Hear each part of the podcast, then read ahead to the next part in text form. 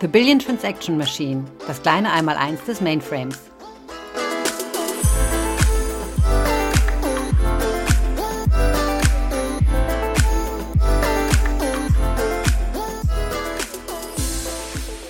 Ja, herzlich willkommen zu unserem nächsten Podcast in der Reihe The Billion Transaction Machine. Es ist der zweite Podcast, der sich mit dem Thema Automation beschäftigt. Diesmal geht es um Automation auf dem Mainframe im Kontext von Hybrid Cloud. Ich bin Jost Mumm, ich bin bei der IBM, arbeite ich im technischen Vertrieb und bin zuständig für die Systems Management Produkte auf ZOS. Bei mir ist äh, Jürgen Holz. Freue mich, Jürgen, und möchte dich bitten, doch dich einfach mal kurz vorzustellen. Ja, hallo Jost. Ähm, ich bin äh, von äh, IBM Z AI Ops und bin dort für die Entwicklung für ähm, unser ganzes Systemmanagement-Portfolio zuständig als Architekt. Prima.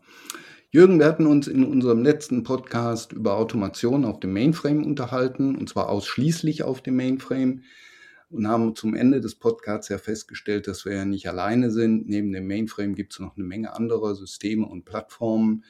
Ähm, wie sieht es denn auf den anderen Plattformen mit dem Thema Automation aus?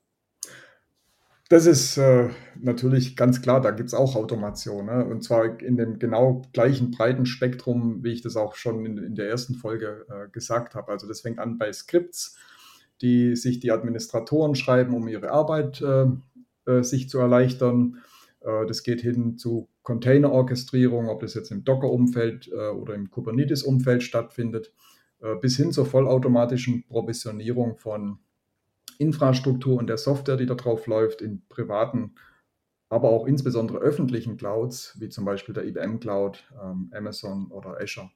Und gerade in diesen Cloud-Umgebungen, da wird die Automation dann häufig in Form von Codeschnipseln definiert und wird auch wie Code behandelt. Ähm, deswegen sind es auch oft Entwickler, die diese Schnipsel aktuell halten und dann in einem Source Control Management System verwalten. Deswegen findet man auch hier oft den Begriff äh, Configuration as Code oder Infrastructure as Code. Mhm. Das hört sich nach unterschiedlichen Konzepten an. Was heißt denn Infrastructure as Code? Ja, schau dir ein Programmmodul an und du möchtest da irgendwas dran ändern. Dann äh, checkst du die, die, dieses, diese eine Version äh, aus dem Control, Source Control System aus, machst, machst diese Änderung an dem Modul, testest diese Änderung und wenn alles äh, zufriedenstellend getestet wird und wurde und funktioniert, dann wird diese Änderung eingecheckt und mit anderen Kollegen geteilt und die können dann auf Basis dieser Version dann wieder ihre eigenen Änderungen machen. Und der wichtige Punkt dabei ist eben, dass alles sehr, sehr kontrolliert stattfindet in dem Source Control Management System, also zum Beispiel GitHub, da liegt halt die Wahrheit. Und ähm, ich bin damit auch in der Lage, jederzeit auf beliebige Codestände äh, zurückzugreifen. Und irgendjemand hat sich mal vor einigen Jahren äh, Gedanken gemacht, dass es ja eigentlich ganz schön wäre, wenn man dieses Konzept ähm, auch für andere Dinge benutzt, zum Beispiel die Konfiguration von einem Softwareprodukt oder die ähm, Definition einer kompletten Infrastrukturlandschaft, die aus Servern bestehen kann, Netzwerk, ähm, Devices, Storage und auch Software darauf, die da drauf läuft. Und ähm, die Wahrheit ist immer im Repository, das ist der entscheidende Punkt und wird kontrolliert. Ne? Und ähm, das ist halt ähm, der, der Ursprung dieses Begriffs, weil man eben diese Dinge jetzt auch wie Code behandelt. Mhm. Das hört sich aufwendig an. Muss ich das irgendwie alles manuell machen oder gibt es auch Software dafür? Ja, natürlich gibt es da auch Software und, und da spielt insbesondere Ansible äh, eine sehr bedeutende Rolle. Das ist ein sehr populäres Automationstool, schon seit, seit vielen Jahren, aber hat auch, glaube ich, gerade in den letzten Jahren sehr an Mächtigkeit gewonnen, ist eine richtige Automationsplattform geworden und hat für sich den Anspruch, alles überall und für jedermann zu automatisieren. Und was äh, besonders ist an Ansible, ist die Tatsache, dass es sich um, dass es sich um Open Source handelt. Ne?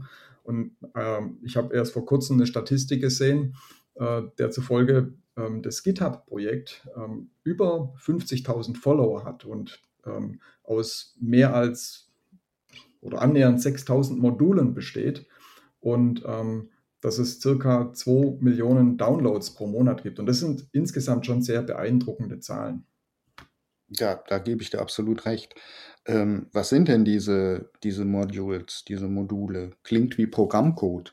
Ist das genau, so? Genau, das, das, das, ist es auch im Prinzip. Es, ist, es sind Python-Module, die eine bestimmte Aufgabe ausführen. Und ein gutes Beispiel ist vielleicht, wenn, wenn du dir das Ping-Modul anschaust, das macht nämlich genau das, was du dir auch vorstellst, wenn du ein Ping an der Kommandozeile eingibst, ne? um zu, zu schauen, ob das System, mit dem du reden möchtest, erreichbar ist.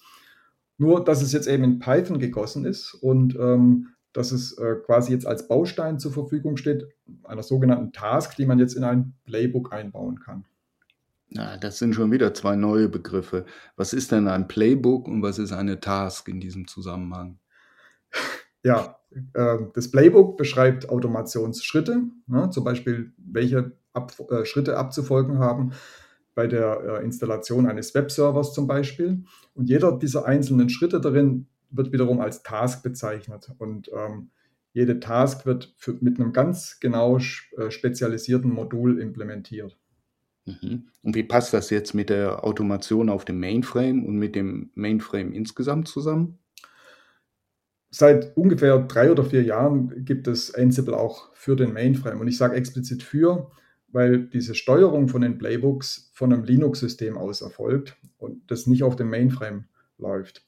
Und mit Hilfe von ähm, SSH, also dieser Secure Shell, das ist ein äh, Unix-Kommando, kann man dann sich bei einem anderen System anmelden, zum Beispiel bei ZOS und dort Befehle ausführen und auch Playbooks auf so ein System schicken und äh, zur Ausführung bringen.